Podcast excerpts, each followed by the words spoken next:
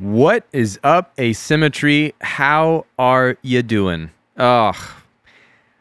One of my favorite people in the whole world, Todd Schlafer, took a moment out of his busy, busy schedule building uh, his dream, his garden, his future, engaging in the lifestyle of bonsai to sit down and talk with us, not only about what Todd is up to, but also to pay homage to a legend that we lost this year in the bonsai community, Jerry Morris, an absolute pioneer of probably more things than anybody actually realizes.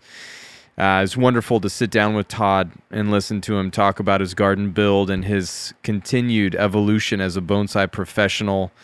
Uh, to talk about the Rocky Mountain project that we're releasing on Mirai here pretty soon, but also just to uh, recognize Jerry and everything that he did for us because he certainly was influential for me, but he was a massive influence for Todd. And um, a lovely conversation with a lovely individual and one of the people that Mirai cherishes most. Sit back, relax, and enjoy. Todd Schlafer, everybody. Are you ready for one of the for one of the dirtiest faces you'll see in a long time? Oh my god, that's the garden build face if I've ever seen one. Holy cow, look at you, handsome son of a bitch. It's like there's dirt. It's I, I'm a dirty man. Oh my gosh, look at you, you rugged individual. You look handsome. Well, you do too. Ah, It goes. Thanks. It goes without saying. neither one of us shaved today, which makes us uh, beard buddies. This is as, Yeah. about as close to a beard as you're going to find with me. But, anyways, it's my best effort. Well, that's I I appreciate the effort because there's not a lot there. Uh, I know, I know. It's bar- barely uh, notable as a whisker. Yeah, how you been? I've been good. I've been good. Yeah, Yep. Are you good? You've been watering. That's what I, was told. yeah. I just finished watering. We we have had the most uh, bludgeoning, prolonged, hot summer like Oh. Ever. Well, at least in my 12 years here. I mean, yet last year obviously was extremes for like a short Sure. period. This year it's just been prolonged and sustained heat. Uh huh. Yeah. What about you guys? I know you you've been getting rain. I look at your weather all the Yeah. time. Yeah. No, we. uh I don't think we've hit. I don't think we've hit hundred yet. And last year in June we hit it six times. God, congratulations. Yeah. So it's it's really it's been nice. And then yeah, this month we it's like we've been getting those afternoon showers again. hmm and then even like late into the like in late evenings we've had some decent uh decent storms come through so what's uh two days ago bridget and i went to the rapids game i was thinking about you because we went and saw the timbers a couple times Nice. and so we went to the rapids game but it was like an hour long delay like rain delay there Wow. so i was like oh we're, we are getting water so yeah that ties into all that but i was just i was thinking about you too because Uh, we went to, and I was telling Bridget, it's like, just imagine like the whole mile high stadium, because that's how like the stadium is, is there. It's a big stadium, and the one here, it's not, it's not that big. oh, really? You know, it's like one level, and it's like the Timbers, it's like three, four tiers, and like they score a goal, and there's just beer flying everywhere, and some Yeah. guy's got a chainsaw cutting these like three foot diameter stumps, and Yeah. she's like, what? Yeah, we got to go to that. we got to go to a game out there. So uh, I took uh, Ira, I took Ira and Darlene and um, Adam to a Timbers Uh-huh. game, and and it was oh, a- you did? yeah, and it was a good one. It was like a good, intense game. It was a Saturday night, so people were consuming particularly large quantities of alcohol. Uh, Yeah. it, it was pretty rowdy and ruckus, and they all got a, a taste of Timbers. I'm gonna say that um, uh, you appreciated the Timbers experience more than uh, Ira, Darlene, and Adam did. Yeah, Oh. I, I think they felt it was a bit much. I thought I think they felt Portland went a little bit overboard.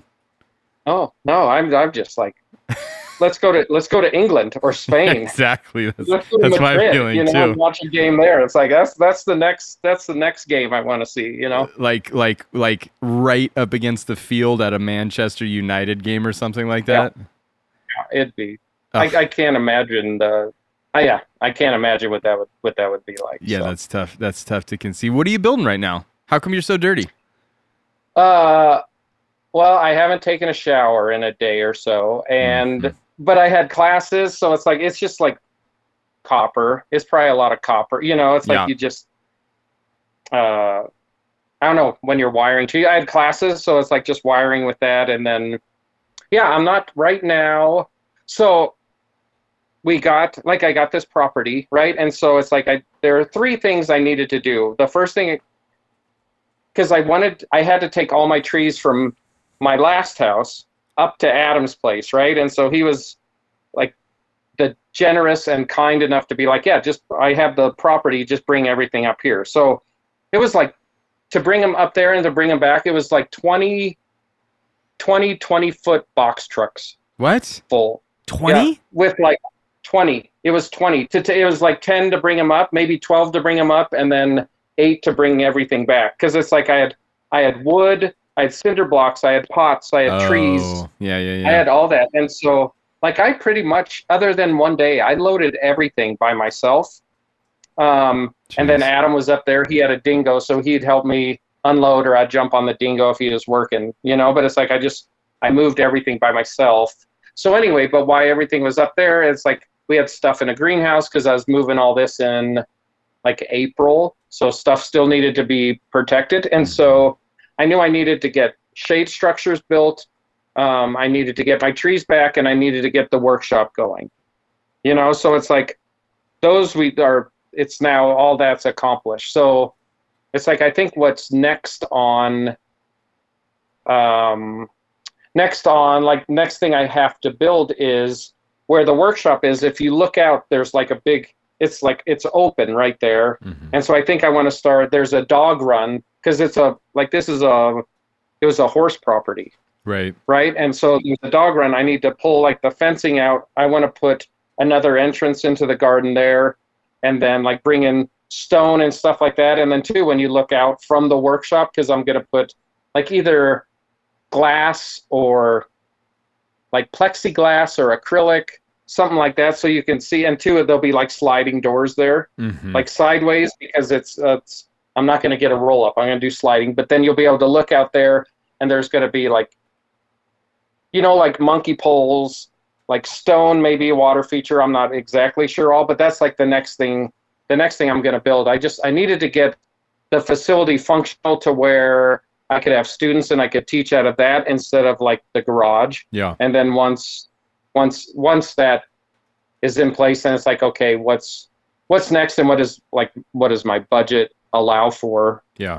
um allow for also so yeah so that's that's going to be yeah and so like i was in i'll take my hat off um i was in idaho with jason Mm. and I was talking to him out there, and and because you get like, I think you get so like engulfed and so like focused on building a garden because it's like I want to, I want to like what does the landscaping look like, and it's like all that is like there's an infinite like number of decisions that you can make and different plants and all that, and it's like I was starting to go down like that, and it's like no no no what what are you building this for? And it's like I want to have like something beautiful and not just benches and I don't want it to be a glorified parking lot, right? Where it's just like gravel and benches, right? Yeah. And it's like you have like you have the most beautiful garden, you know, and it's it's like I've I've been to your place long enough where it's like I see you've like created microclimates and you have little areas that separate like one area from another and it's like your the whole your whole garden is just it's a it's a it's a beautiful and I don't know, it's a really well thought out garden. But when I was talking to Jason, he's like, Well, what are you doing this for? It's like you're building, you're not building a garden, like just a garden, you're building, like it's for bonsai. So it's like stay focused on that. And then he was saying too, like just find one thing and make that like perfect. And then the rest of your garden will fall into shape, you know, kind of after Mhm. like you focus on this one thing. So that's, I don't know where I was going with that, but yeah. So it's like I, I want to build like a place so when you look out of the workshop, like it's it's bone it's for bonsai, but it's also like this beautiful thing with big boulders, and then that I can start pulling into the rest of the. I can build off of that. Yeah. Yeah. Yeah, certainly like uh in the garden build th- the the thing that I was not good at that I've had to like go back and put the time into is like when you start something finish it so that you don't have to Uh-huh. think about it anymore because the, the mental the mental baggage of carrying all of those un unfinished to-dos around became really overwhelming for me. And that's like Right. honestly, you know, that's kind of been the nature of the game for like the past probably like 2 or 3 years. Which you saw we finished the portion of the stone wall Uh, you and uh, I yeah, started but- like 2 years ago. Uh-huh.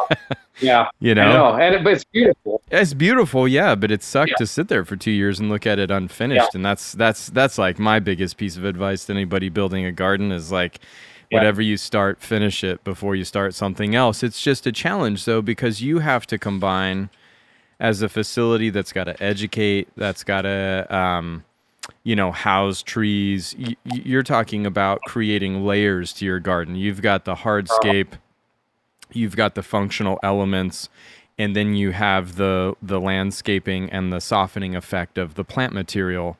And so, you know, like you could also look at it as like scopes of work where you're going to go through and you're going to do the hardscape and then you're going to do the functional, you know, and it's like that also was a part of why I wasn't always able to finish what I started here. Right. Yeah. Yeah, it's like I still have like I, I'm I'm gonna put a greenhouse in.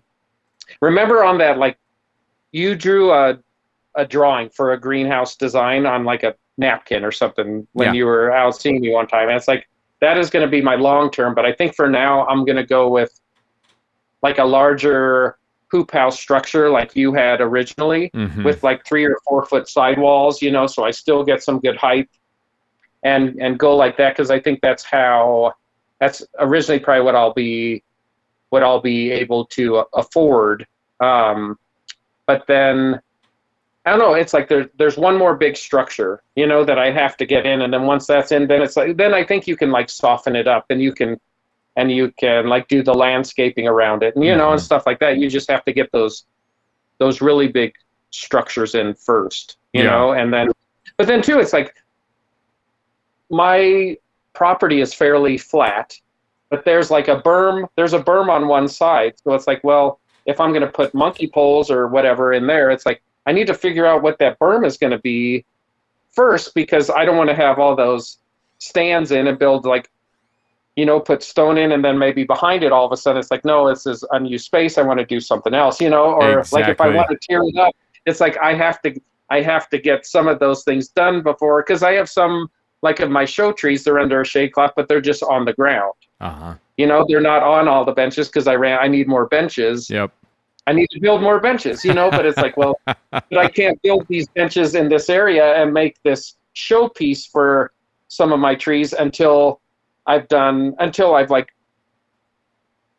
yeah done a lot done landscaping you know significant landscaping where it's like I, I need to move a decent amount of dirt out of there or reload you know so it's like these all it's it's it's it's like okay my next like as my as my head goes it's like in the back where the workshop is is like that's where all the trees are but there's also like between that area and the house there's some nice like usable uh, like right now it's just grass you know but they're they have like raised beds that bridget wants to use for growing things and like maybe i could put some stuff in the ground there too whatever but there's some area there where it's like i could put in monkey poles put some paths in there put a path into the garden there you know so it's like i think that's the next but yeah there's all these it's yeah it's uh all these steps and then but yeah i have to get some stuff done before yeah there's just there's the steps and you know it's like i remember like i went to your website or you sent so oh it was the greenhouse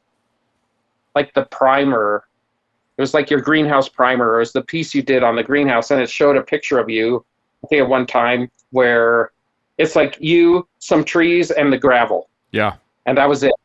And I was like, oh, I don't feel so bad that, that that I have like gravel and just trees. It's like Ryan started there too, so it's it's okay. I just trust the process. you Trust know? the process. Yeah, that's what it is. Trust the process. One one thing at a time. I I, I was Yeah. always amazed at how long it took to do the smallest things.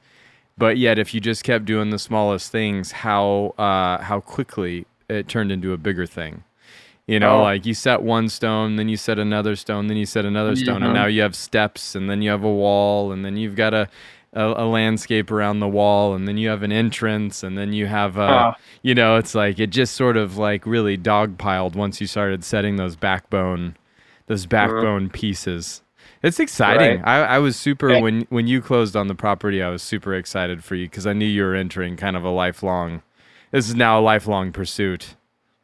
Yeah, it is, and like my, you had been to my other house, and it's like that house. I don't know. We were just very, the timing of everything just it it all worked out, and it it, it's like we we got that house sold. This house, like I was driving back from Adams, taking trees up to here. I was basically, I was stressed out because I was a bonsai hobo at that point, right? Right. It's like my trees are somewhere else.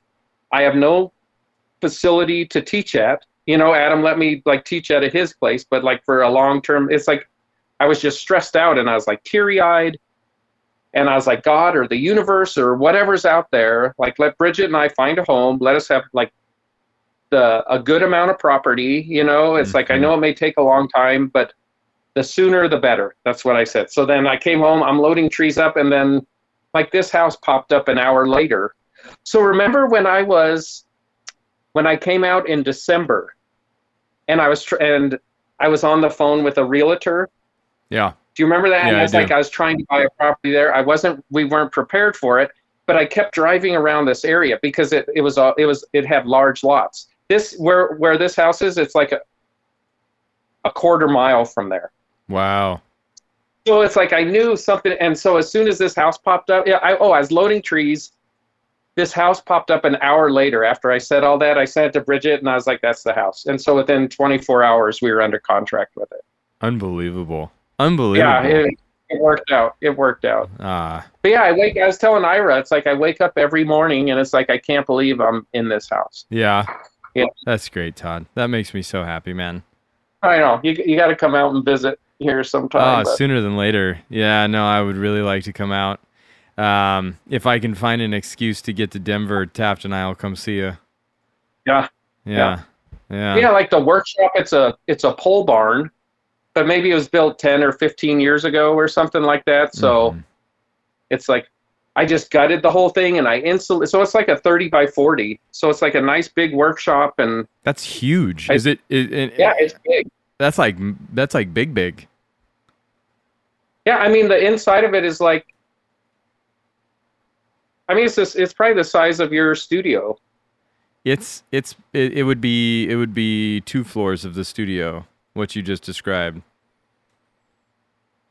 Well, maybe it's a 25 by 30. 25 by 30. big, so then it- that so then yeah. that is the sa- same size as the studio then. Yeah, it's it's pretty. It's big. Oh, that's great. yeah. So Yeah, but I was putting light. Sorry, go ahead. no, you go ahead. What were you doing? I was just I was putting lights in, and the guy that was putting them in, he's like, "I'm gonna put a dimmer on here because it's gonna be too bright in here." And I was like, "It can't be too bright." That's not a thing. you know, That's not no, the there- reality. there is no such thing. It's like they're gonna be getting suntan in here. It's like great. That's that's what I'm looking for. That- that's you know? almost bright. That's almost bright enough. yeah. Yep. That's great. well, so are you getting to do tree work, or are you pretty much just like in garden build mode when you don't have students? Yeah, so that's how it was Mhm. for a long time. And then um I don't know, like this last weekend was the first class I had in the workshop. Oh wow! So- N- inaugural, Yeah. the maiden voyage. So, yeah, it was great. It was great. And so um but yeah, like last week last week for 3 days I just stayed in the workshop and worked. You know, so it's like up up to that point, up to the point when the workshop was getting done, I was in the garden all the time, like building stuff or Mhm. running wire or whatever, you know. And so now it's like, okay, I can I can actually start working. So today, same thing as yeah, three days last week, then I had classes, and then today I was in the workshop again. So Cool. so I've been able to start start like wiring things again. And before it was like I'd get I would get I'd get happy that we had class because or I'd get excited, not that I don't, but I would get excited because it's like, oh, I get to work on trees mm-hmm. because I was always just building stuff, Yeah. you know. So it's like I, I'm sure I'm sure you understand how how that is, you know, where Absolutely. Absolutely. Yeah, I, I well- actually, yeah, I mean, I actually feel like classes are a great excuse to work on trees, but I, I had a hard time and still do have a hard time changing gears between like building garden and working on bonsai. Like those are two different Mm. parts of my brain, or that that's how it feels anyway. Yeah. Well, how's your garden going? Because you're doing big things right now. I mean, Yeah. big. Like you're rebuilding a lot of stuff and putting in some big structures. Yeah, yeah, yeah, yeah. No, I mean like this year, I think the I think the shocking thing was I did not plan on doing what we did this year, which is what made it so uh, incredibly inconvenient. You know, but the benches had just the benches had reached the end of their lifespan. Right. Um, and so going with like a more timeless, mobile, um, durable bench, you know, then mean, meant we had to tear out all of the old benches, which, you know, the last thing that I wanted to do after sort of finishing the garden was then to bring an excavator into it and start dismantling it, which is just the most like gutting experience ever, you know, like Right. but um but we got it done we got it done and and then um the footings for the new shade structure are in but that's been a project that's you know gone way over in terms of time expectations so we're Yeah. still functioning with the smaller shade structure which honestly with the the prolonged heat that we've had i i really i really wish we had the the larger shade structure but it's just not going to be a reality until all of the trees get moved this winter and get put into the Right. greenhouse. That's the next convenient because we're gonna have to move everything in the garden again, and and um, Yeah. we already did that once this year, and it was just a huge. I mean, you're talking huge amount of labor to move all the trees and the benches and stuff. But the garden, the garden is continuing to continuing to move forward. You know, we're uh, Uh-huh. we're gonna build the next extension of that rock wall on the other side of the stairs. Um, Miguel's working on getting the last Japanese garden structure platform dialed in in the display garden, and uh, Mhm. the deciduous garden is.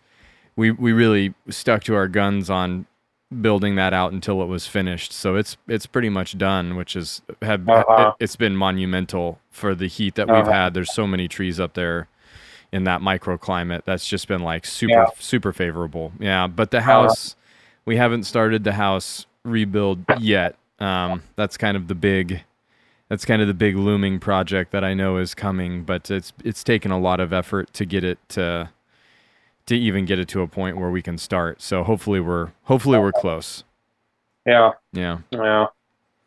So did you draw out the shade structures or did you work with architects or how did you Yeah, the or engineers maybe cuz your your your new shade structure is significant. It is. It is. It is a. It is an. It, it's a as much architectural as it is functional for sure. Yeah. Um. It was. Uh. It was an idea that I had had in the back of my mind for a long time. Um. And and I I brought it to an architect and and told him what I was thinking and then, you know, that ended up sort of springboarding into informing the the uh, some of the things that we're going to do with the exterior portion of the house too, so that it all Mhm. ties together. But Oh, cool. yeah, that's kind of like the magical middle ground for me in all of these projects is like trying to have an idea and then taking it to an architect who can sort of finesse Uh-huh. it and make and make it functional because it's too big. You know, it's bigger than a six by six post in the ground um, at that Right. point. So there is engineering and all of that stuff that goes into it to really Yeah. make it. And it's also helps me to visually see it. You know, because the sketch can only get you so far. Right. Yeah.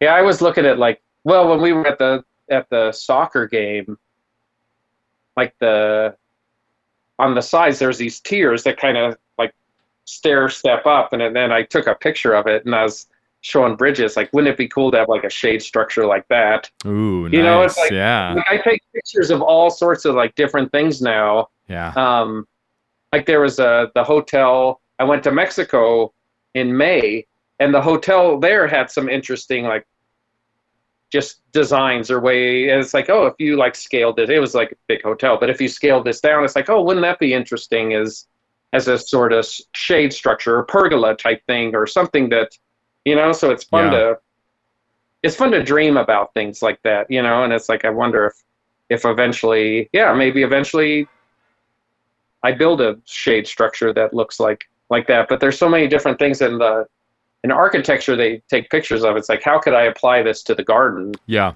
Yeah. And somehow, if can I or can I not? You know, but That's like um, a that like that's like become like a like a continual continual hobby for me is like scouring architecture books for ideas of what we could do here. Uh-huh. Yeah.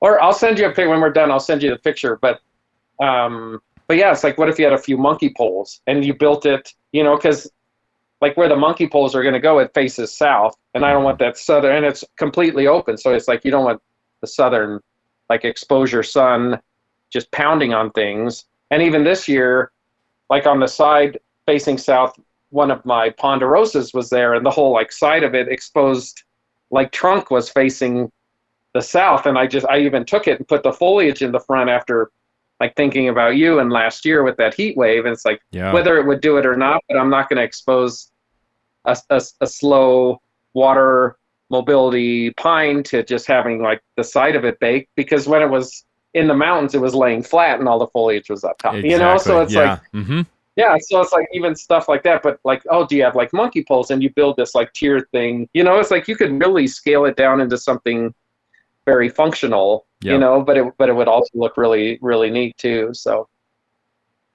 yeah. Look at you. Anyway. Look at you. That's great, man. Have you have it you all costs money I know. Building cool stuff costs a lot of money. it does It's a fact It of the does. matter. Yeah, it's a fact of the matter. There's like a balance there though. I feel like you like you try to find that middle ground of what is like not so not not so advanced that it's like unnecessary, you know, but it's like Right. just enough that it meets your the vibe of your space and and necessities and yeah, and and I think that's a I think there's like a really beautiful aesthetic that you can establish with humble materials and really simple execution that um Yeah. certainly for Mirai that that ha- I think that's been the happy medium uh for Mhm. for us yeah yeah because architecture can go so far that it's not reasonable anymore Yeah. Yeah. Yeah, so I guess I'm just in the I'm in the dreaming stage at this point and it's like what's the next Yeah, what's the next piece and just pulling the cuz I tend to like I sit and I think and I think and then once my mind's made up then that's when I go, Yeah. you know. But Yeah. I, I just yeah, I run it around in my head for for a bit and then it's like all right. I know I know what to do. But too I think with some of this it's it's nice that I'm not like you're not doing it all at once because then your your your thoughts and how things are going to be laid out like it matures i Mhm. think Yep. you know whereas like i have a billion dollars i can do it all at once it's like well maybe you know doing it over time and and and and not doing it all at once lets lets your ideas mature so in a way you know it's like i'm i'm happy with that Yeah. so, Yeah, and I- I, I think that's like the joy of doing it by your, doing it yourself. You know, as at least as Yeah. much as you can is like you're limited by what you can afford, build. You know, what you have time for versus like what time you need to actually sustain yourself with, and it's like I, I've found that to be an asset for sure. Yeah. The limitation of the limitation of time to be trying to build stuff is probably actually a blessing. Because you do marinate on things and the idea evolves and it matures and it gets richer. Yeah. and then there's a point where you're like that is that's now it's go time. Right. Yeah. Certainly Yeah. certainly a, a part of garden design and build that i did not conceptualize was the was the um you know and, and also when i first started building Mirai, i didn't have the i didn't have the financial resources to build more more um timeless sort of in terms of material choice more timeless Uh-huh. structures like i i love the benches that we built it was very uh, utilitarian um and a minimal footprint, which I'm thankful for now that I've had to tear it out. Because if it was any more than what it was, it would have been really destructive. But right. um, certainly, like thinking about things that don't degrade, particularly in the Pacific Northwest. right I mean, stone and metal are far better choices here than than wood ever than wood ever will be. Yeah. You know, right uh, but uh, in the current, you know, in the current era of things, that's the, those those material choices are very uh, expensive and costly, and I that was not a reality at that point for me, for sure. Sure. Yeah. Yeah, I just brought like everything I had at the old house here, hmm you know, because I had it. Yep. you know, and it's like I'm I'm just going to use it now. I want to build like nicer benches in the future, but for now, it's like I just needed to, I just needed to get what I had there here, and I still had to buy even more, but I don't know. But yeah, but it's nice like being able to spread things out. Mm-hmm. Like my like trees now, it's like there's maybe five six feet between each bench, you know, so it's like you can water the front very easily, you can water the back really easily, you can stare at it from a distance, and you know, so that's I got to jump back to that, but that's one. I don't know. That's one nice thing, but, but yeah, you're timeless. I know your benches look, they look really neat. Oh yeah, thanks. It's, no, they've they've been great. It's and it fits like the greenhouse motif. The greenhouse started it all. Yeah, the greenhouse um, started it all. The first greenhouse was the workhorse, which yeah. got got us very very far. Uh, yep. the, the, second greenhouse really kicked off the next era uh, in yep. the garden for sure. Yeah, yeah, for sure. Yeah, but they're mobile. That's that's the thing that I really never I didn't really understand how to make a um, a structurally sound, simple mobile bench.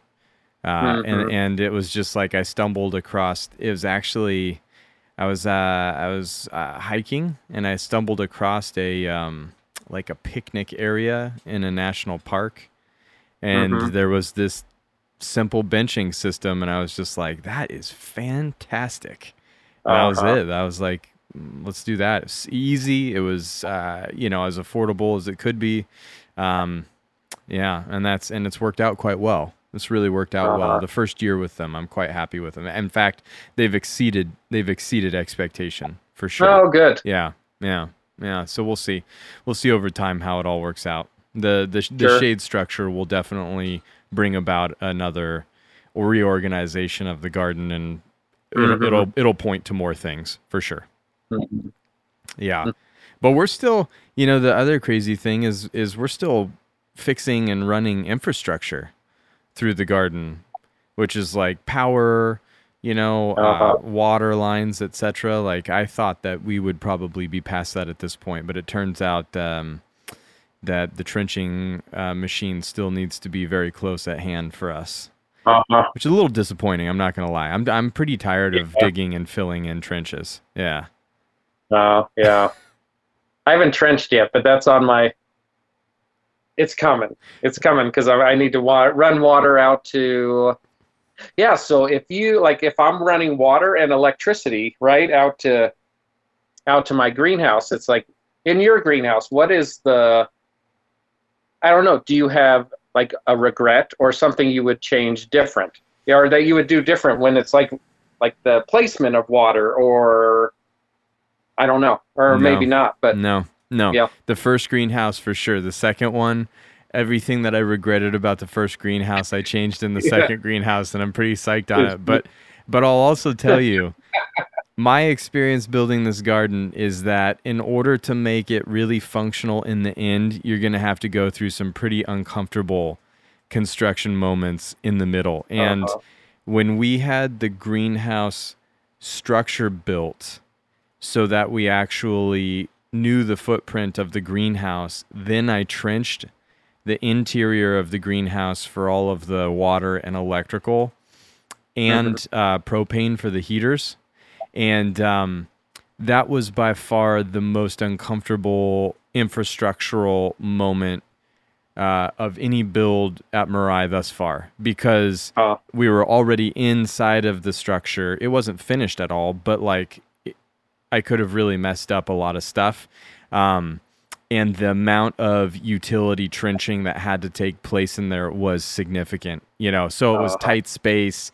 I couldn't get the dingo into certain areas, so I had to hand dig a lot of the trenches.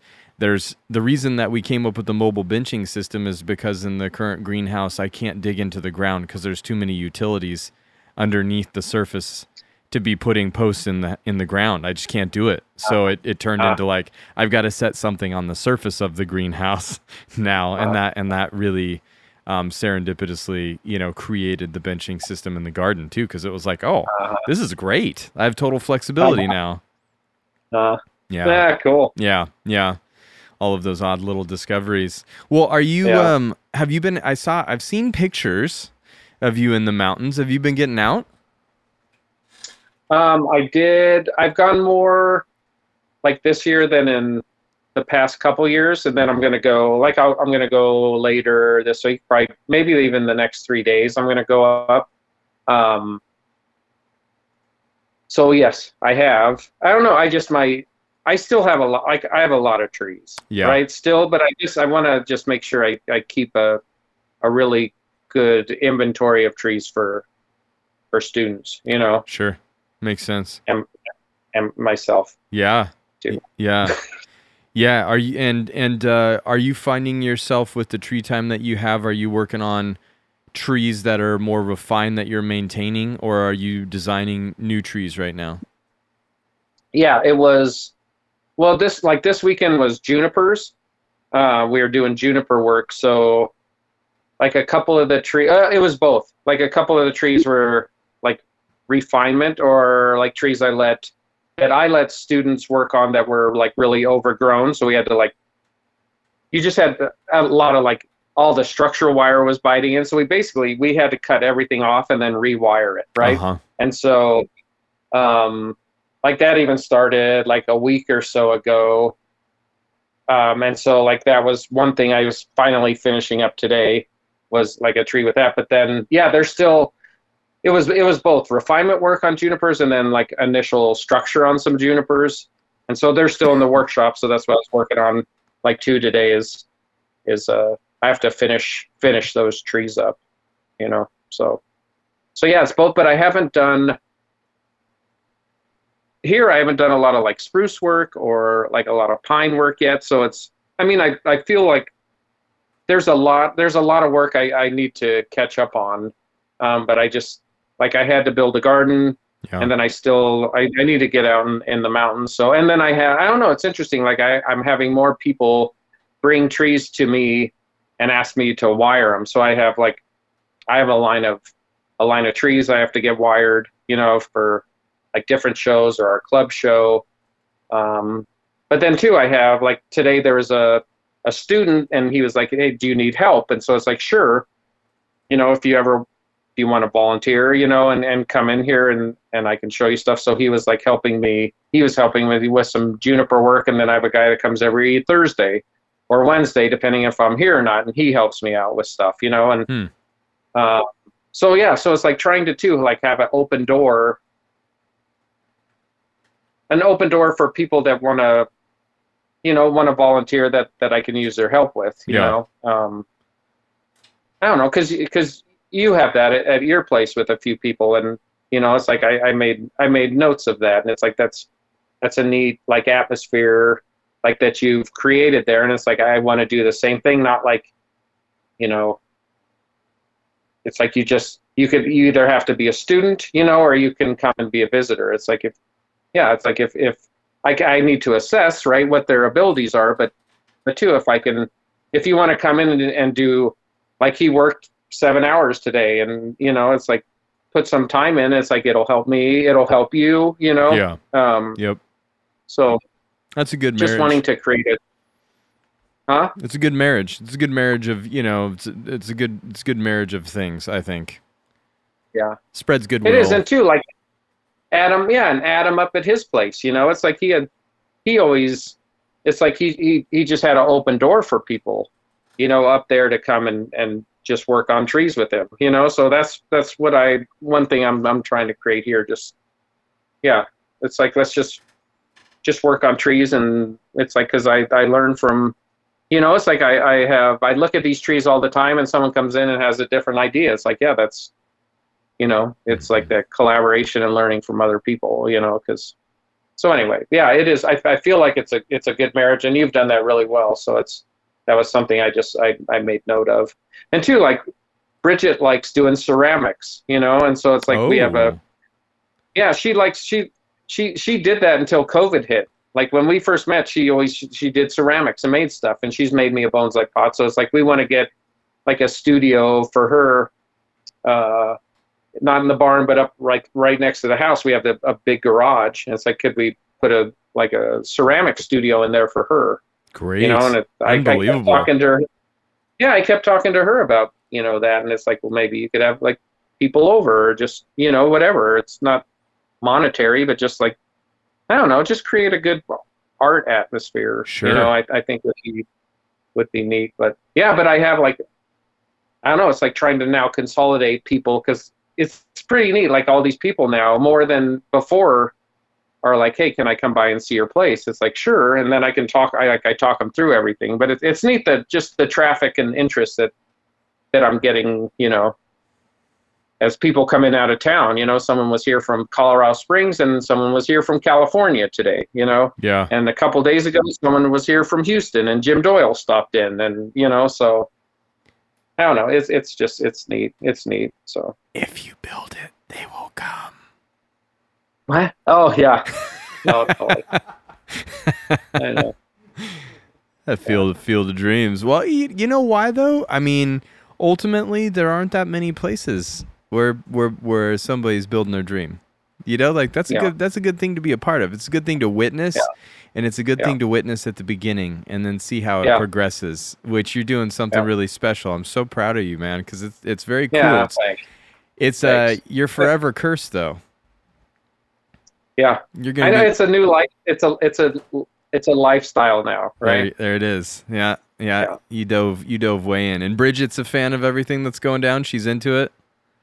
Yeah, she is, and like she loves the house too. Mm-hmm. which was you know that's that's really important but she's i don't know she's like a good supporter with everything like also because i don't know i don't feel i'm very far but she's like well just look at the workshop you know because it feels like it just takes so long and it feels like i should be building something every day but it's like i, I can't you know so Yeah. it's like you just i get frustrated because it's like i feel like i should be further along and i should already have boulders in and i should already have landscaping in and it's like no that's Mm. i've been here two months you know so it's like Uh, yeah, and i and i had to rebuild a pole barn to make it a functional workshop so it's you know i know it's just yeah.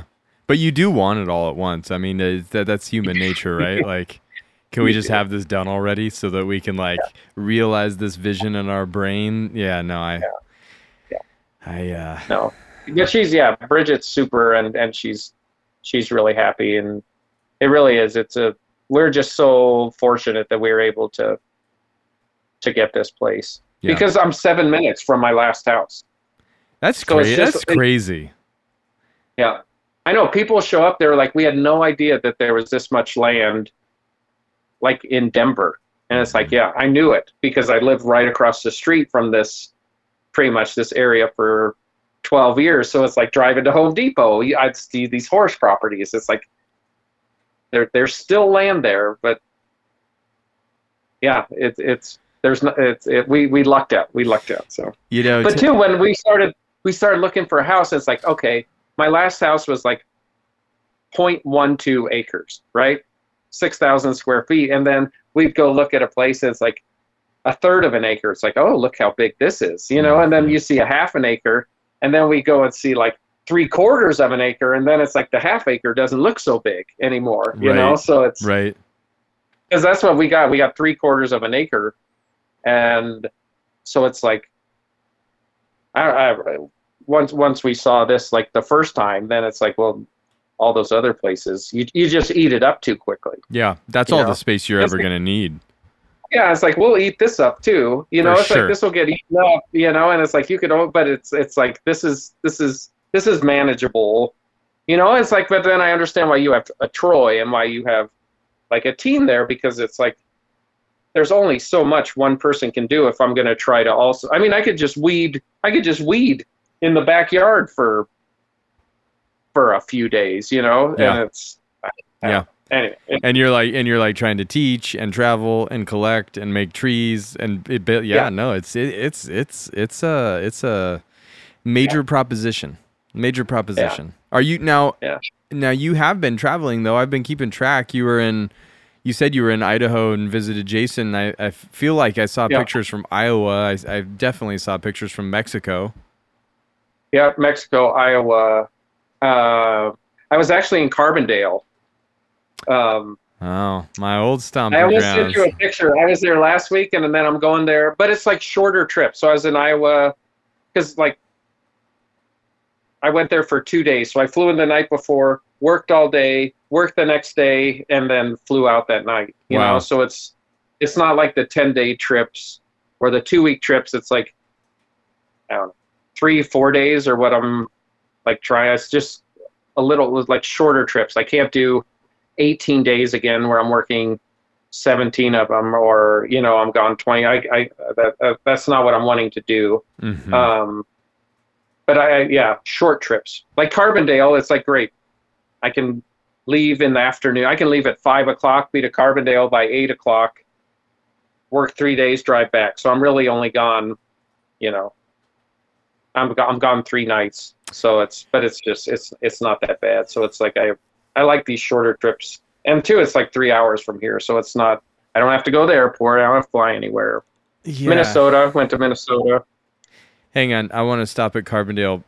I, I Oh. you, you know, I spent my uh, the majority of my teen years trying to find somebody doing bonsai on the western slope of Colorado, and I couldn't Uh-huh. find a single individual. And now you're working with somebody in the town that I grew up in. Uh huh. That's crazy. Yeah. That's great. It, what like El El Jebel? mm-hmm. Yeah. So that's that's where he that's where he lives. So, Wow. Very cool, man. That's great. Yeah. I always, Yeah. I, I never really understood. That's such a ripe, Western Colorado is such a ripe uh, area for Yamadori and and um, and bonsai in general. If you have the facilities, I guess you know. But Mhm. but um, that's funny. My my I just talked to my dad last night. They are they just uh, sold their place and completely moved out of Oh. the Roaring Fork River Valley. They're gone for good. Uh-huh. Yeah, So what are bittersweet. they moving to? Uh, they live in Arizona now. Oh, they do. Yep, Arizona, all through and through. Which I never Yeah. thought I would see the day where my family would no longer be in Colorado, but Right. it, the time has come. They just just Yeah. packed up all their stuff and drove it to Arizona. Uh, they got there last night, so it's kind of wild. Kind of wild. What life life moving on. Yeah. Yeah, it's Hmm. beau- it's uh, the Roaring Fork River Valley is beautiful though. Forever imprinted in my soul. Yeah. I mean, it's pretty interesting. Like driving here to Carbondale, like you go up, like it's I seventy, you go over like that uh, Johnson Tunnel, uh, Eisenhower Tunnel. Then you go into Silverthorne, and it's like it's nice and mountainy. And then like once you get out of there, like it's I don't. It's it's it like the. It's very like it seems very dry. Yeah, you're in the You know, foothills of like the desert. The, the climate it changes Yep. like pretty drastically. Um, yeah. So that, I don't know. That was one thing I know. Within three hours, oh, over the mountain, within an hour, it's like, oh, this is this looks very different from from what I just drove through. Yeah. So Yeah, I always love going to Denver because you get into the heart of the Rocky Mountains. Being in the Oh, yeah. foothills, you know, it's like you're you're one step into the desert, into the Utah desert, yeah, right there. yeah. I know. I almost sent you a pic because I was like, Ryan took this trip many on this road many a time going to see Harold. So I almost did. I was like, I was like, I wonder if I took a picture of this mountain and just sent it to him without saying anything, if he would know where I was. You know, because it's like the rocks all red. Yeah, like in different portions. And it's like I, I wonder, I bet I bet he he might know where I where I am. So I would. Yeah, I would know. Well, I, I think I would know. I'd like to think I would I- know.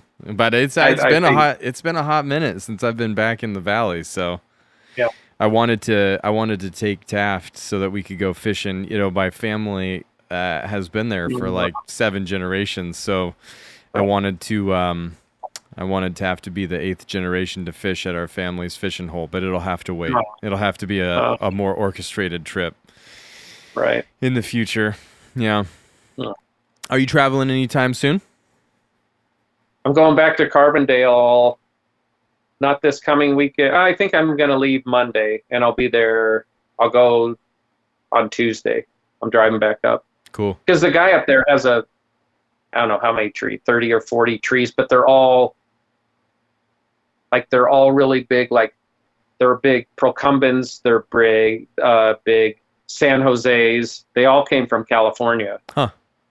Interesting. So he's got he's got a he's got a lot of work.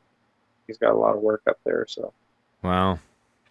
Yeah. Well, when uh when we when we conceptualized this podcast, we were talking about um Jerry Morris and sort Oh, of the, uh. the memory of Jerry Morris, which which your post on Instagram stories was not lost on me of the magical land that Jerry sort of brought to the forefront of, of bonsai lore, right? Like the Finn. Um, but uh, I talked with Adam when he was out here recently, and he's like, "Hey, man, I just I don't know the podcast. It's it gives me a lot of anxiety," and I was like, "That's totally cool." But Yeah. um, but maybe nobody's spent more time in the mountains with Jerry Morris Morris than you have, and one of like the biggest, you know, sh- sort of I think um, one of the most sad things is for somebody that's given so much to the community to, um, you know, to to pass away and to not be necessarily remembered, or for people to know uh, exactly how that person had contributed and that's what brought about the idea to to talk about Jerry Morris because Nick Lenz passed away, and then Jerry Morris passed away very very shortly after Nick Lenz passed away. Yeah. And I think a majority of North America knew Nick Lenz and his work and his book, but I don't think a majority of North America knows Jerry Morris. Yeah. You know? I don't think they know Jerry Morris. I think they know, um, like the Spruces. A lot of people know as Spruces, and then I mean there is a whole like he was very well known too with the, um, uh, dwarf conifers. Right. Oh yeah, that's true, huh? The Jerry Morris Rocky Mountain Collection. Yeah, I mean there's there's that at the Botanic Gardens, but too like he would he people had him from all over the country because he I I forget how many I want to say there's like there's over I think 200 dwarf conifers that Jerry named. Hmm. um, because he would go he would find he would just travel. He'd find these brooms.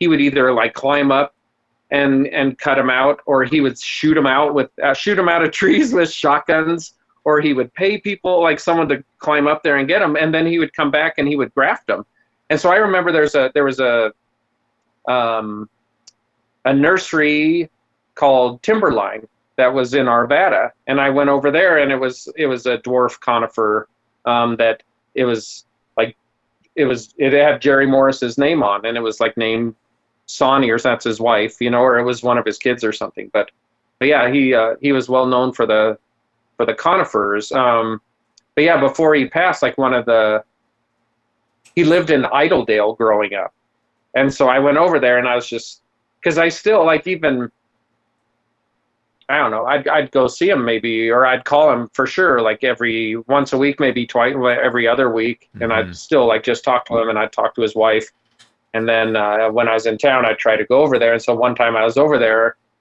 and we hadn't gone to the mountains for a while, and it was like three in the afternoon or something. So it's like we didn't really have time. But I was like, well, let's just drive in the mountains. So me and him just went, and so he showed me, you know, where he lived in Idledale, which is just like right above Red Rocks. And so like we drove up in there, and you know, when we would go to the mountains, he would always tell me like we'd be driving on I I seventy or two eighty five or wherever we were going, and he'd be like, "Yeah, right down. See that dirt road? That used to be I seventy in here." You know, so he like he Hmm. lived in those mountains when he was uh, thirteen. I think he was thirteen. His father broke his back, and so Jerry like had to quit school and provide for the family, and so he would he went out and he would hunt and he like provided food for the family and he would fix the car and you know all that stuff until his father uh, was able to walk again. But it took it was like a year or so you know? And so i don't know it was fun to like just drive up into idledale and see uh, see where he where he grew up you know? And and i don't know the dirt roads that he had to take to get into school because he'd like have to go into Bear Valley or something like that, you know. And Right. I don't know. It's like he's he, he was a really tough. He was a tough man, you know. And and there's people like he like there's manly men, and you know, and it's like Jerry was like he was a manly man. Like he was a tough, old school human being, you know, that just that went through a lot and endured a lot. Um, as a person, yeah. So I know. remember I mean, when I first met Jerry, Harold Harold took me over to his property where he was housing these full size bristlecone pines and limber pines that he was digging out of private property for a project in Aspen. Uh-huh. And uh, Uh-huh. and I, I like I, I I actually found pictures of uh, of my trip to Jerry's place like uh, last week on my computer, and I was just looking at it, and I showed it to Ira, and I was like, "Can you believe this dude like dug these full size full size ancient trees, boxed them up, cared for them with windshields and misting systems and shade Uh-huh. cloth. He had a you know profound success rate." But I remember, I like, I was over there two or three times while he was working on those bigger trees. Um, and one of the times his grandson was there. Uh-huh. and Jerry Harold was like, yeah, his grandson goes and helps him out in the mountains. And I was like, what's that like? Thinking like this must be awesome. And his grandson's like, it's the worst experience that I've had in my entire life. and I was like, what do you mean? And he's Yeah. like, my grandpa's not that nice when it comes to digging Yeah. trees Uh-huh. that I just really, I just really like. It was such a night because Jerry was always so friendly and and would Yeah. freely share all of his knowledge. Sure. But uh, he Yeah. clearly had some true grit about him. Yeah. I mean, I like he took me to Nevada one time, and we dug and we were digging trees and we were getting ready to ball them up and and he was yelling at me and I'm like, why why are you yelling at me? he's like, he was in my face about not in my face, but he was on me about like making sure the balls didn't fall apart, you know, because Mhm. we were digging these junipers out of the ground and yeah, so yeah, he's I don't know, I I he's one of those one of those people I always thought like they're immortal. Yeah. You know, it's like I thought my dad was the same thing. You know, Mhm. and uh, my dad's still alive, but it's like no, Jerry's he's he's not immortal. You know, but he he was one of those people that I always, I always I always felt what were. You know, so Yeah. He he um he struck me and and I know he had a background in the military um but didn't he? He had a background in the military, yeah. He did. He was in the mil. He was a cook in the military, and so, like one of the things he was known for was he would make these huge donuts, and they said like they would fit over like his hand. So when he would make them, and then like he's running to the trenches to get the soldiers these donuts, and he would have donuts like hanging off of his arm because he just he made them so big. Wow. Okay. You know, So I, I did not I was not it- aware he was a cook in the military. That Yeah. that's yeah, very I mean that was one of the things they found out he could cook, and so yeah, so I in the army. I think he was he was in the army, but yeah, military. I'm sorry, I keep No, no, no, no. That's amazing. I'm so happy that I'm so happy you just told me that. But uh, that's fascinating too.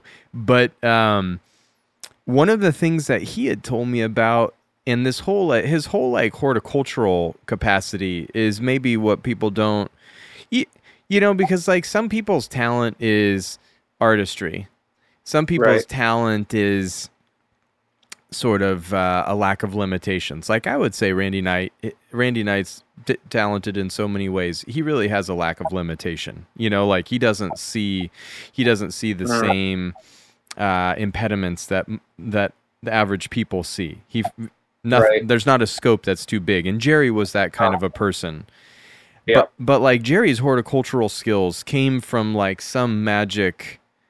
I mean, he was like gifted with those, it seems, out of nowhere because he wasn't horticulturally trained, uh, but somehow he was able to solve and challenge a lot of the great horticultural necessities and myths and uh, cha- and I would say horticultural conundrums on a macro Yeah. scale. Like he he told me one time about um, being called down to Disney World in Orlando because they had planted some full size ficuses that they had imported or brought from some rare. la- And Yeah. then and then he told them they needed misters and they put sprinklers instead of misters and it started the root rot and then the ficus were dying and he came down and he dumped hydrogen peroxide in the soil and like saved them and it's just like who who are you you know like where did this Uh-huh. come from and it was all self-taught from what i gathered Yeah, yeah, well, I mean, I, I he yeah he figured a lot of that out just on his own. Um, I know, like he worked for I think it's called the Denver Tree Company. So he worked for them and then he bought it. You know, so I don't know like if too like part of that time what he figured out from from working for them, but then he bought the company, then he sold the company, you know, and then he started working for the gentleman up in Aspen. Um, but yeah, I mean, there was one time I was, and it was like the same thing with the, not the same, but with like the roots need oxygen, right? He knew that. So it's like, how do you get these, how do you get oxygen into the roots of these ficus trees that are dying, you know? Mhm. And so I think that was part. And then, but one time too, I was talking to him. He's like, well, why don't you like put a air hose into the soil under a tree and then you pump oxygen into the, into like a permeable hose that would go into like a tree and you could get oxygen that way too. And it's like, oh, wow, you know, or two talking about, you know, Oh, oh wow. Thought about that, you know, but Yeah. he did. He thought he was. It's yeah, like sometimes like I I see things as like a bigger obstacle than maybe it is, or it's like I get intimidated intimidated by things sometimes. And it's like like you were saying with Randy, it's like I don't think he does. I don't think Jerry did either. Yeah. You know, it's like Yeah. yeah, I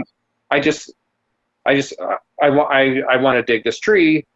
To me, it's like, good lord, how how long is it going to take? Can I even move it? Can I even carry it? How do I get it out? And it's like they're t- to them, that's that's not an issue. Right. You know, Right. it's like you just do it. You Right. just do it, and it's like, but Jerry was that way. He just, yeah, it's like he didn't.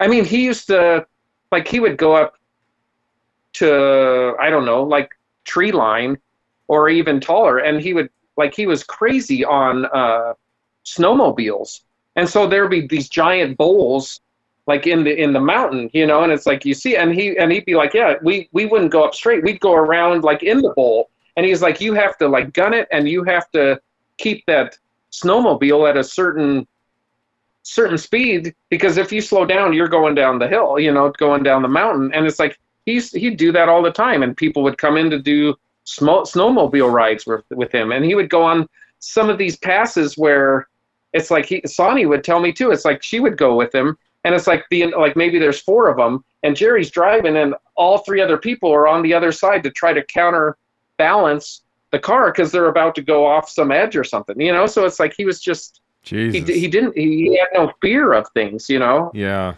Yeah. But It's a different breed. Is- He was a different breed. He was he was cut cut off a different cut off a different block for sure. Yeah. Yeah. But but but I mean the thing that made him so special is he was such a people person. Yeah. You know, he made people yeah, feel and he good. loved kids. He loved kids. Like that's his like grandchildren and the family and you know and but he was like I'm sorry yeah keep going but he he was a he loved people he loved people so Yeah, yeah. You spent more time. I mean, uh, uh, you know, of anybody that that really hung with you, you spent more time with him in the mountains than anybody.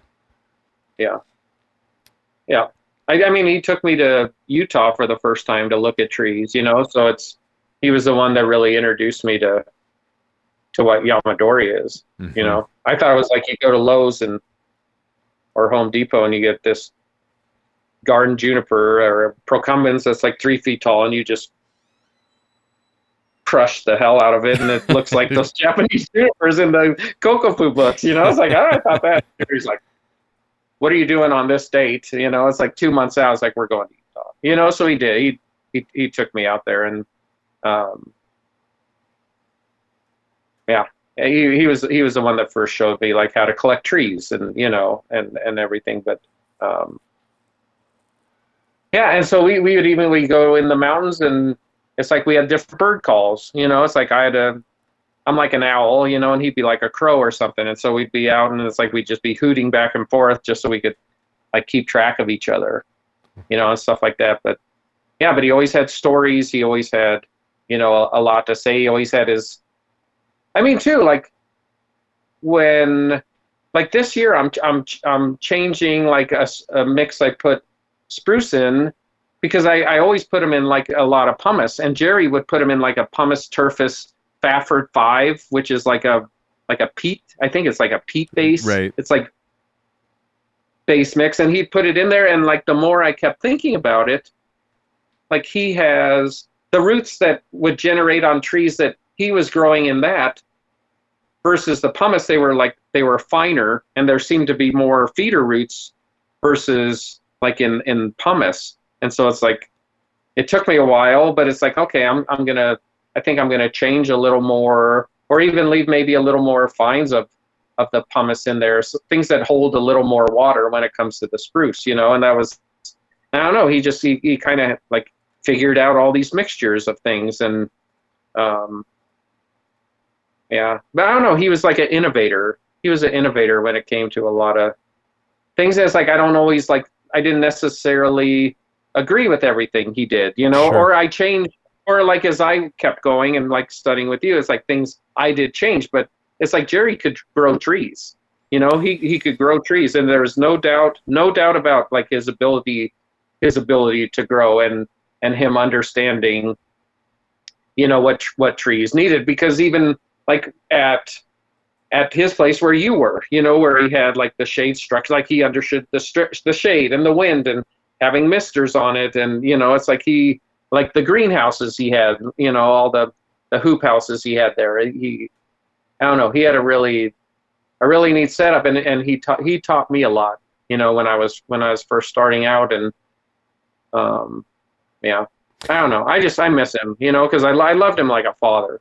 Yeah. you know it's like I, I, I really did and and i and i'm very i still i call son i call his wife every probably every other week you know Mhm. just to check in and see how she's doing or like i've, I've gone over there and see you know so it's like it's it's not just him it's like the family you know i just i i I, I, I love I, I, I love Jerry, you know. So Yeah. um, Yeah. Yeah. I'm sorry. I'm sorry that you lost him, man. Yeah, but he went quick. That's the thing, though. hmm Like when he when he did go, he went quickly. So it wasn't like this. It wasn't prolonged, you know. So that's I'm I'm grateful for that. So And you guys had, had now you had taken him up into the mountains, or you guys had been up there fair, fairly uh, recent to his passing, hadn't you? Or within like six six months to a year. I Yeah. mean, he was still Yeah. wanting Yeah. to be in the mountains.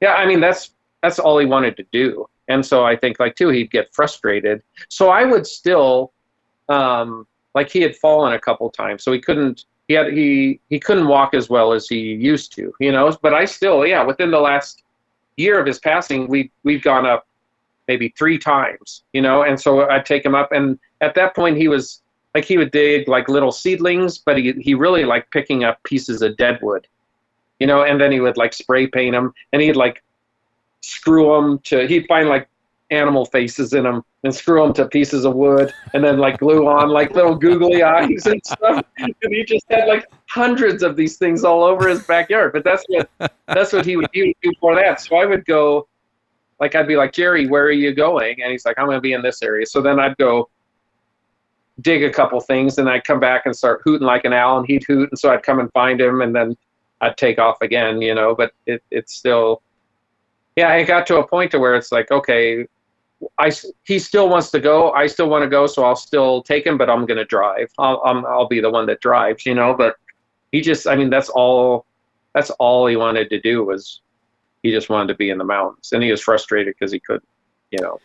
Do you So- know? Do you know how he got connected with the project in Aspen? And and just to just to give everyone listening context, essentially, there was a project in Aspen uh, with a very significant estate there, where the Uh-huh. gentleman wanted to recreate an ancient forest in his backyard, and uh, they this gentleman basically took massive diamond saws into uh, some private property and cut apart an entire rock wall uh, into cubes and they trucked it to Aspen and they reconstructed an entire canyon in this dude's backyard and they created planting pockets that he wanted Jerry to fill with bristlecone and limber pines, full size trees, Uh, right? I mean, would you say that's uh-huh. an accurate ass- uh, assessment of the Yeah. Yeah. Yeah, and and I mean like full size trees, full size trees, massive trees? full size trees. Yeah. massive Yeah. trees that that that Jerry was digging out over a prolonged number of years per tree in the mountains, correct? I mean, he would go and he Yeah. would excavate and he would build boxes around them, cultivate roots in the mountains, eventually extract the tree, then transport it to his facility in Denver, care for it, and then he would flatbed truck it to Aspen and then they would crane it into the location and he would Yeah. Provide the aftercare. He took over engineering on the canyon wall because they were having reverberations from the steel supports and stuff. Like he just he just like did this thing, right? Like that will never be seen. Nobody's ever going to see that project. It's a private property. Right. But it's like probably one of the more monumental probably one of the more monumental construction projects that's ever happened of that nature in the world, I'm guessing. yeah. I- I mean, I, I don't, I don't know of others of that scale. I've never been there. Like that's the thing. I never, I never went. Me and him kept talking about it, and I, I never got to. I've seen pictures. I've been, I've seen pictures of it, but I've, I've never, I never went up there. Um, but yeah, how? To be honest, I'm not exactly sure how he got. Like I know that like the family, but I don't know how he got connected to them. Like whether it was through, oh, it might have been through, like the Denver Tree Company Oh. They may have- Yeah. contacted him for it, and then this guy was like, "Why don't you just work for me and sell your business?" Right. So to me, logically, that makes sense. Whether that is actually how it went down, I don't know, but that uh, that would make sense to me as to how he got how he got uh, hooked up with them. That makes So that that that that actually that actually seems like that would be legitimate. Although that guy probably realized once he started working with Jerry how lucky he was to have found this right, this gentleman. But like clearly, Jerry was probably already being Jerry with the Denver Tree Company, and that's probably why this guy found him because he was just doing these Right. profound things with full Yeah. size. I mean, full size trees. That's a whole another world, and Jerry was able to move between the world of tiny tree. I mean, I remember walking through his greenhouse with him, where he had the hoop houses, and there's like five thousand Doug fir seedlings, and he's like, "You see that one right there?" And I'd be like, "The one of five thousand in a flat that's got a hundred. See that one right there is growing differently." And it was just Uh-huh. like, "What?" Yeah, that one's Uh-huh. different. That one is growing different. I think I'm gonna watch that one. It's like this. is- Uh-huh. You've got you've got millions of plants here. How do you? And he just he just knew Yeah. it was like really weird. yeah. I would ask him too. It's like, well, how do you like? How do you like find these things, and how do you know? And he's like, you just got to go in the mountains and look. You know, and so that's what that's just what he would do. But yeah, he did. Yeah, like just yeah, the like seeds from brooms, you know, Yeah. and it's like he'd plant them, and then he just he he'd find these odd just cultivars, and yeah, he would. He'd be like, yeah, this one's a little different. Or when we would go out, he'd dig something. He's like, see this? It's like, yeah. He's like, this one's a little different. It's like, uh, okay, I trust you because I, I don't see it, but I, I'm sure. I'm like, really? It's like, yeah, I'm, I'm sure. I'm sure he does. You he know? was like yeah, he was like a cross between Johnny Appleseed and Rain Man. It was really quite Yeah. quite a, quite an interesting Oh. character, quite an interesting character trait that he had. But uh, see, when you talked about the deadwood with the googly eyes and the animal face, that that reminded me because when Harold introduced me to him, Harold was like, "Hey, you know, Jerry, this guy is like the real deal. Like he he is he's gonna blow your mind." He's like. I don't know how, you know, I don't know what you'll think about the design of his trees so much, but like his horticultural knowledge, his his understanding of the mountains, his memory, like it, he's just like insane. And I remember going over there and Jerry's like, "You want to see a real bonsai? Check this out." And his big thing was like tanukis. He loved making tanukis.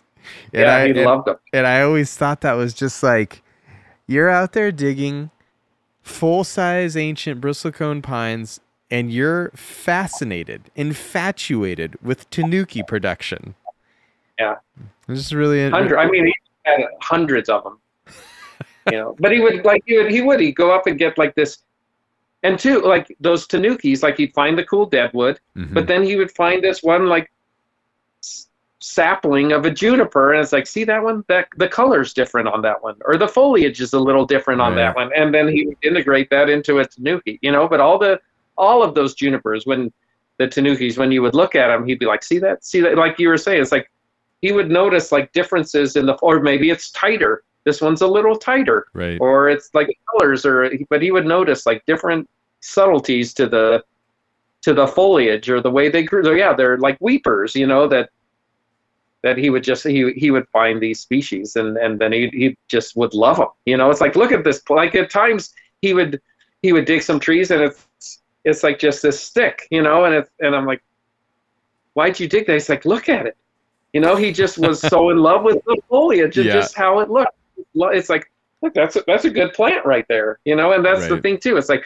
there were no trees right he didn't call them trees it's like that's a nice plant everything was a plant you know so it's yeah That's interesting. It's interesting. It's interesting what you said. That guy could grow a tree. That's a that's a that's a, a skill set that's not prized enough in the hmm. modern era of not only bonsai but just like the world in general. People that can grow things, that's like a big deal.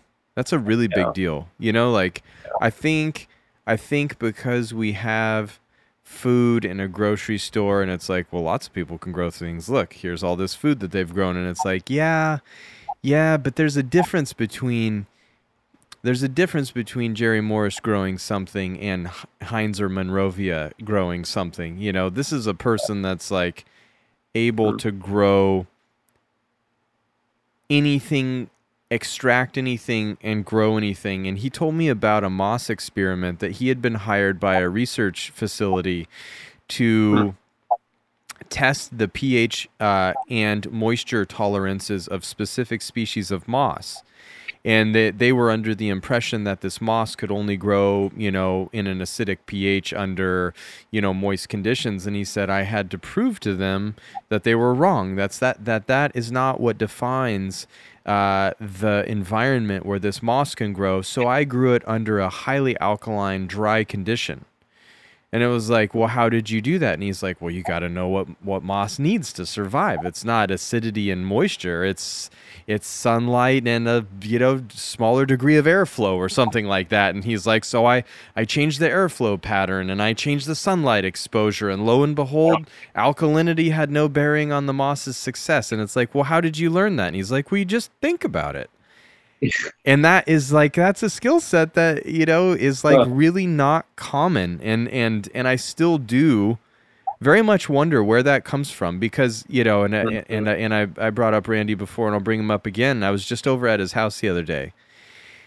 And that guy can grow a freaking tree i mean he can Yeah. straight up grow a tree. Like people talk about randy as if like wow it's amazing he goes to the mountains and he collects these trees and he hauls them down. And it's like yes all of that is amazing but what's more amazing is the fact that he brings them home and they all survive. Right. You know that's what's amazing about it. Yeah Yeah. no d- yeah it's true. Randy randy does. He can, he can grow trees. He can grow uh, trees. He can straight up grow trees. Yeah. being a being a nurseryman Mm. is is you know the green industry is not not a lucrative profession. I I, I realized that very quickly studying horticulture in college. I mean the horticultural facility at Cal Poly is no longer no longer there. I, I went back to San Mm. Luis Obispo last year, and the horticultural facility's been dismantled and replaced with like engineering or architecture or some of these other lucrative lucrative and in demand industries. But like you know, to be able to grow shit and understand what that means is like really imperative for our future as human beings. Um, yeah and I have a lot of respect for it because honestly, like the biggest challenge that I have in bonsai is not how to wire, how to technically bend, how to repot. It's it's how on a day in day out basis to grow a healthy tree. yeah That is the challenge. That's the challenge.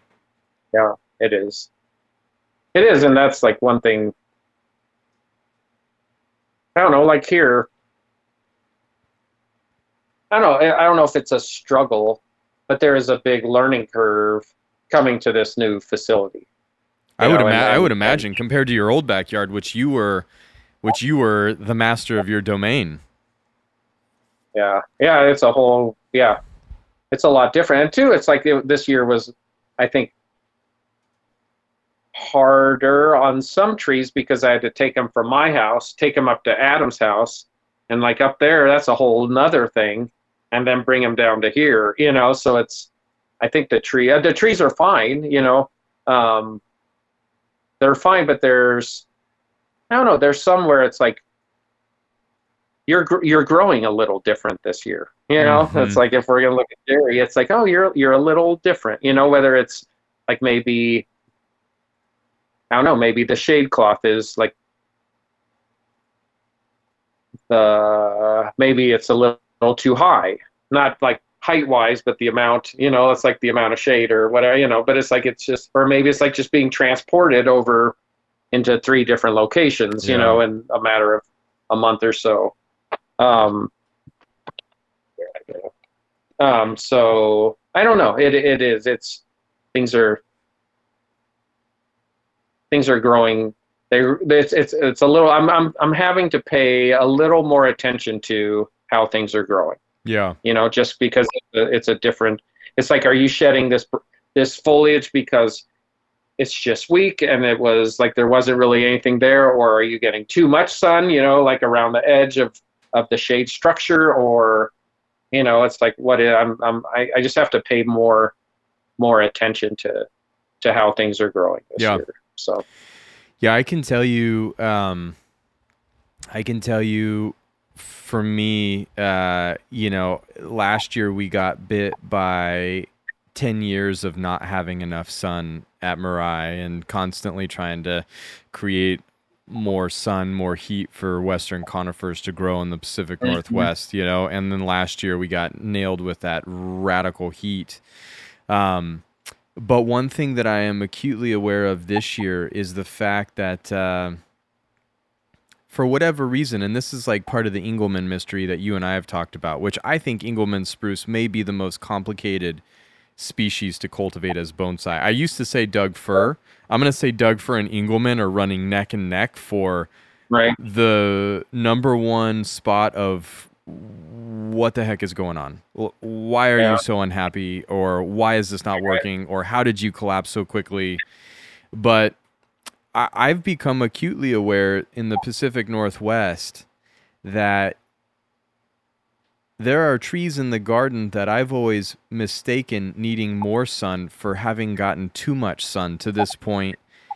And I don't think that anybody really talks about what are the indicators of oversun exposure. Mm, Because there's this notion of ponderosa pine. I have the very first ponderosa pine I ever collected. It's planted on a rock. It's been here for 12 years. Every year it has the exact same problems, you know, quote unquote problems. And I thought it was disease, and then I thought it was life on the rock, and I thought it was my horticulture. And and doing all of this nutritional experiments and stuff, and just having somebody in the garden who is just really savvy to growing things, he was just like, well, that's that's heat stress, man. That's what heat stress looks like. And I was just like so mind blown because I'm like this ponderosa pine from the most hot, arid, dry environment now here in the Hilton of plant growth is getting heat stress. I didn't even know that Uh. was possible. And it's been happening. It's not just like a recent thing, like, oh, climate change is causing heat stress. It's like, no, it's had heat stress for a majority of the years that it's been here growing on that rock. And suddenly I'm like, man, that's crazy that I have not known what that looked like to date. uh, huh. And that looks different, you know, like in Japan and Mr. Kimura's garden, when you have 85% relative humidity, like I was just looking at the weather in, uh, in his garden, um, in, in his region, uh, but very close, to, very close proximity to his garden where they me- measure the weather. Uh, I mean, there are high 90s, low hundreds, and 85% humidity every single day. And I never saw a plant in that environment. I never saw a pine. I never saw a juniper. Um, I never saw them get heat stress in that environment. I never saw that at all, heat fatigue or anything like that.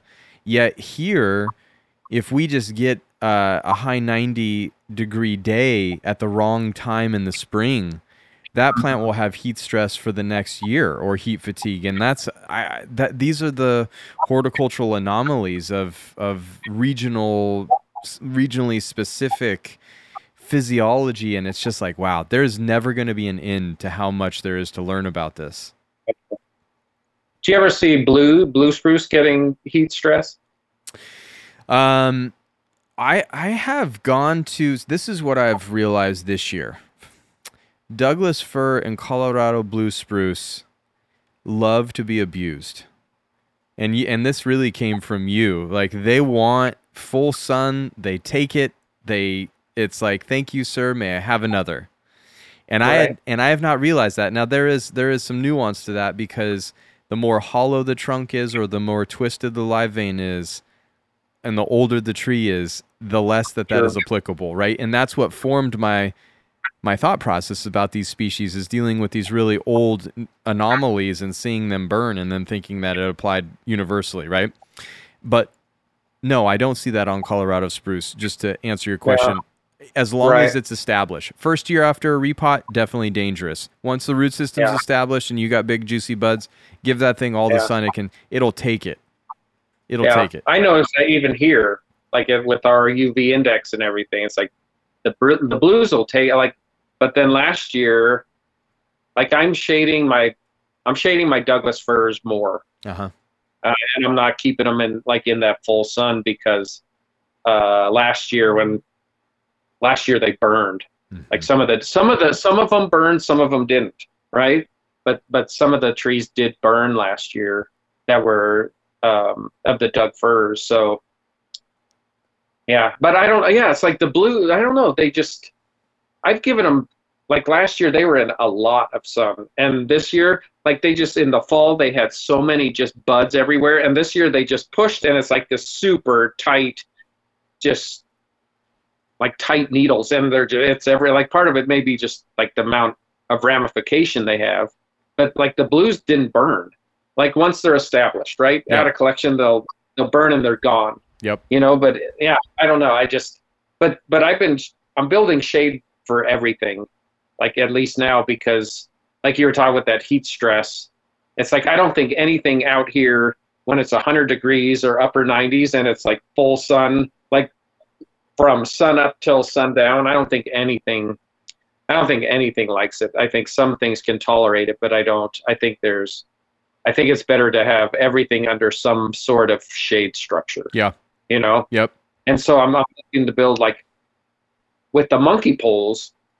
And part of this idea I got from you, it's like monkey poles. I want to have some sort of shade structure, but then on like on those monkey poles, do you build something up top that has like, and maybe even like an eighth inch or a quarter inch garden mesh is enough to create enough enough shade, but then also that'll prevent hail. You Yeah. know, and, and you had talked about that once. It's like I think when I'm I'm building like the structures for monkey poles, I think I'm going to try to incorporate some sort of like you could even have like a nice frame on top which which has the mesh on on like framed into it, you know, and like have it finished really nicely. But then either an eighth inch or quarter, I haven't figured that out yet. But like whatever it is to where the hail hits it and it just breaks apart Yep. and it's not to, you know, um, Yeah, because you have to like, deal with that. that You got to deal with hail. That's a that's a total nightmare. Yeah. But do you do that on the entire shape? Do you do I like because right now I have just the shade cloth. It's like does the next iteration of my shade structure have have garden mesh on it hmm on the top? And but you have to build a strong enough uh, support system for that to too. Like in the winter, then do you have that up and it's it could it could carry a snow load Yep. that's fairly significant. You know, it's like there's all this, all this engineering with with that, and you know, um, yeah, I don't, I, I don't know. and that's and that uh, yeah, yeah, and that's the conti- that's like the continual like to really to really build a functional garden it, it is is a lifestyle and it is a lifelong pursuit you know like that's the whole thing with this next shade structure is like the next shade structure we're building it to have rain protection so that we can keep Uh-huh. trees dry but then you know april of this year we had some freak snowstorm that dropped it was supposed to be a skiff. It dropped 12 inches of the heaviest snow i've ever seen. And, and it just dismantled portland. Like it literally dismantled portland. And it really dismantled the landscape at Mirai. But I when I got here, the fact that we didn't have more damage from that storm was just sheer luck. And probably, you know, some sort of like karmactic car like universal karmactic goodwill because I walked into the garden and there's 12 inches of snow and I saw a juniper that is typically upright, still the container on the bench, but the juniper was upside down. And I was like, I don't know how that's even physically possible for that tree to move like that in the container. I certainly don't expect it to live. It did live, uh, but it was just like the sheer weight on the Yatsubusa elm with all that ramification, and, uh-huh. and, and, it didn't destroy. Is like really, it was just it was like nature's goodwill that we did not suffer catastrophic loss. And it's like if I had that shade structure up and I had that rain protection, which would make sense in April in the Pacific Northwest, that would have destroyed far more than not having moisture protection up. You know, so it's like what's the value system of all of these things? Right.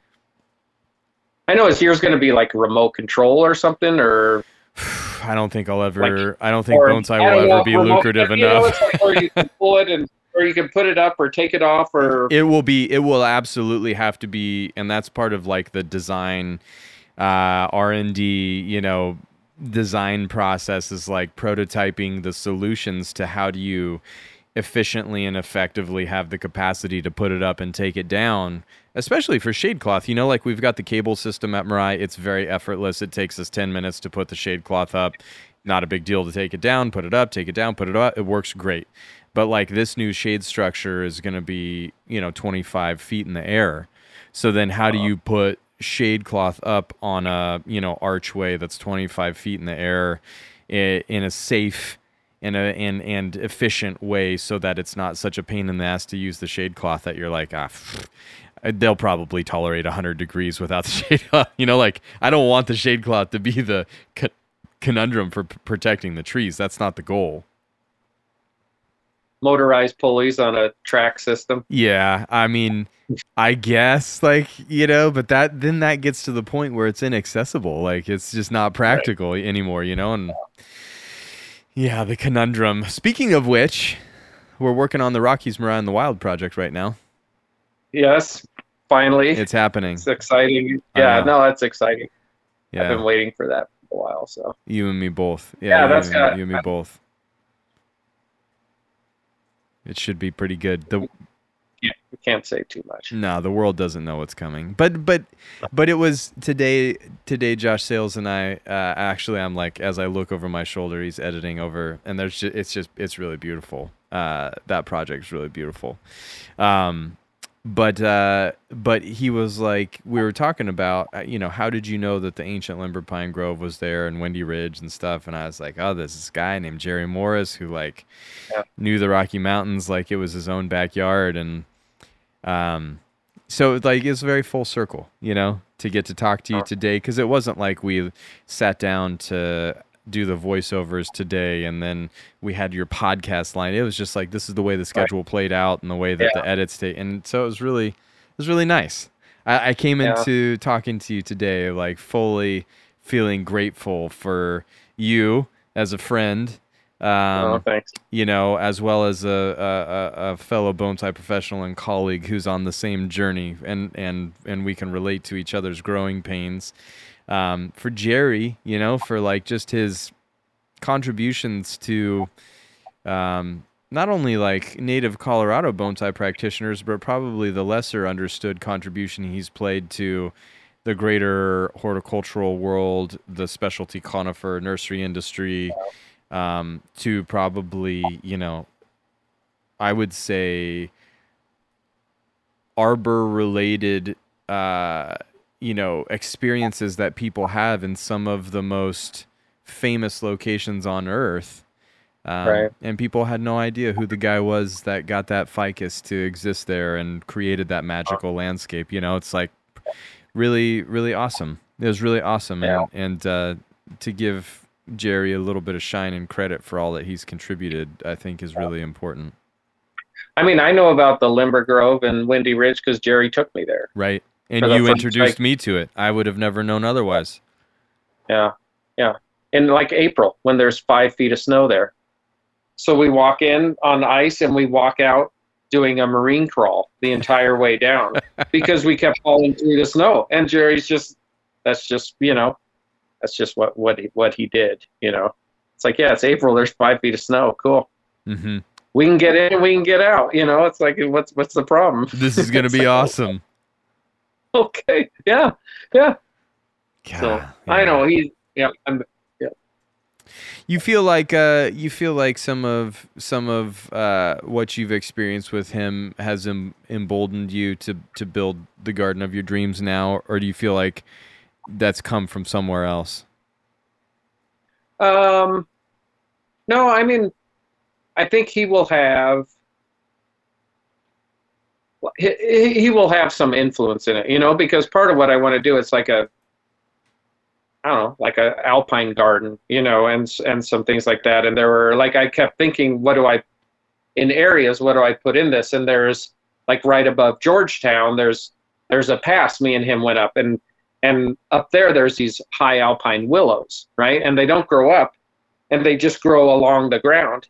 And if you pull them up and you and you bring them up, it looks like a tree with all these different branches and the twigs and everything. Mm-hmm. But the whole tree, the whole plant's like just laying down. So it's like I, I was thinking about, like, do I get some, like, do I get some high alpine willows or, you know, it's like what what is the look? So I think, um, yeah, I mean Jerry will always.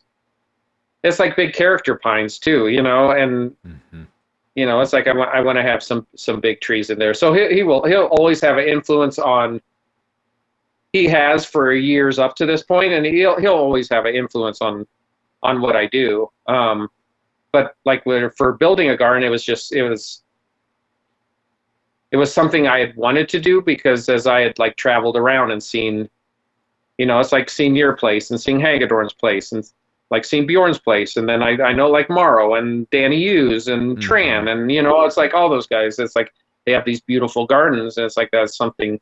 I knew it was a next step, especially if I wanted to like elevate my practice and what I'm trying to do at First Branch. You know, it's like it, it was something that was necessary, and uh,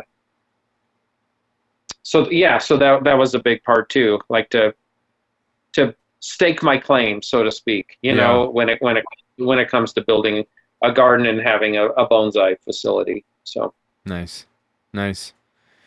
Yeah. Well, you're in it now.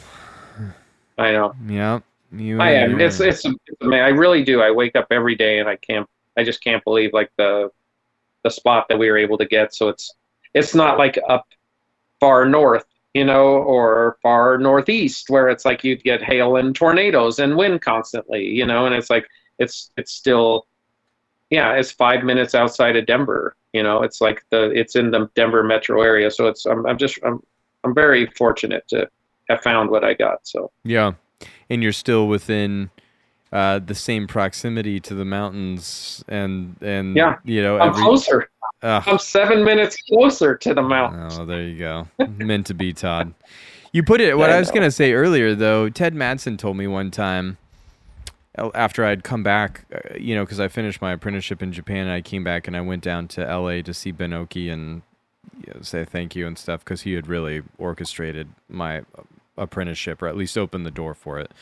And uh, Ted Matson said, you know, when you were in college, you said you were going to go study with Kimura and when you put that into the universe when you when you speak that into the universe the universe has a weird way of sort of working itself out.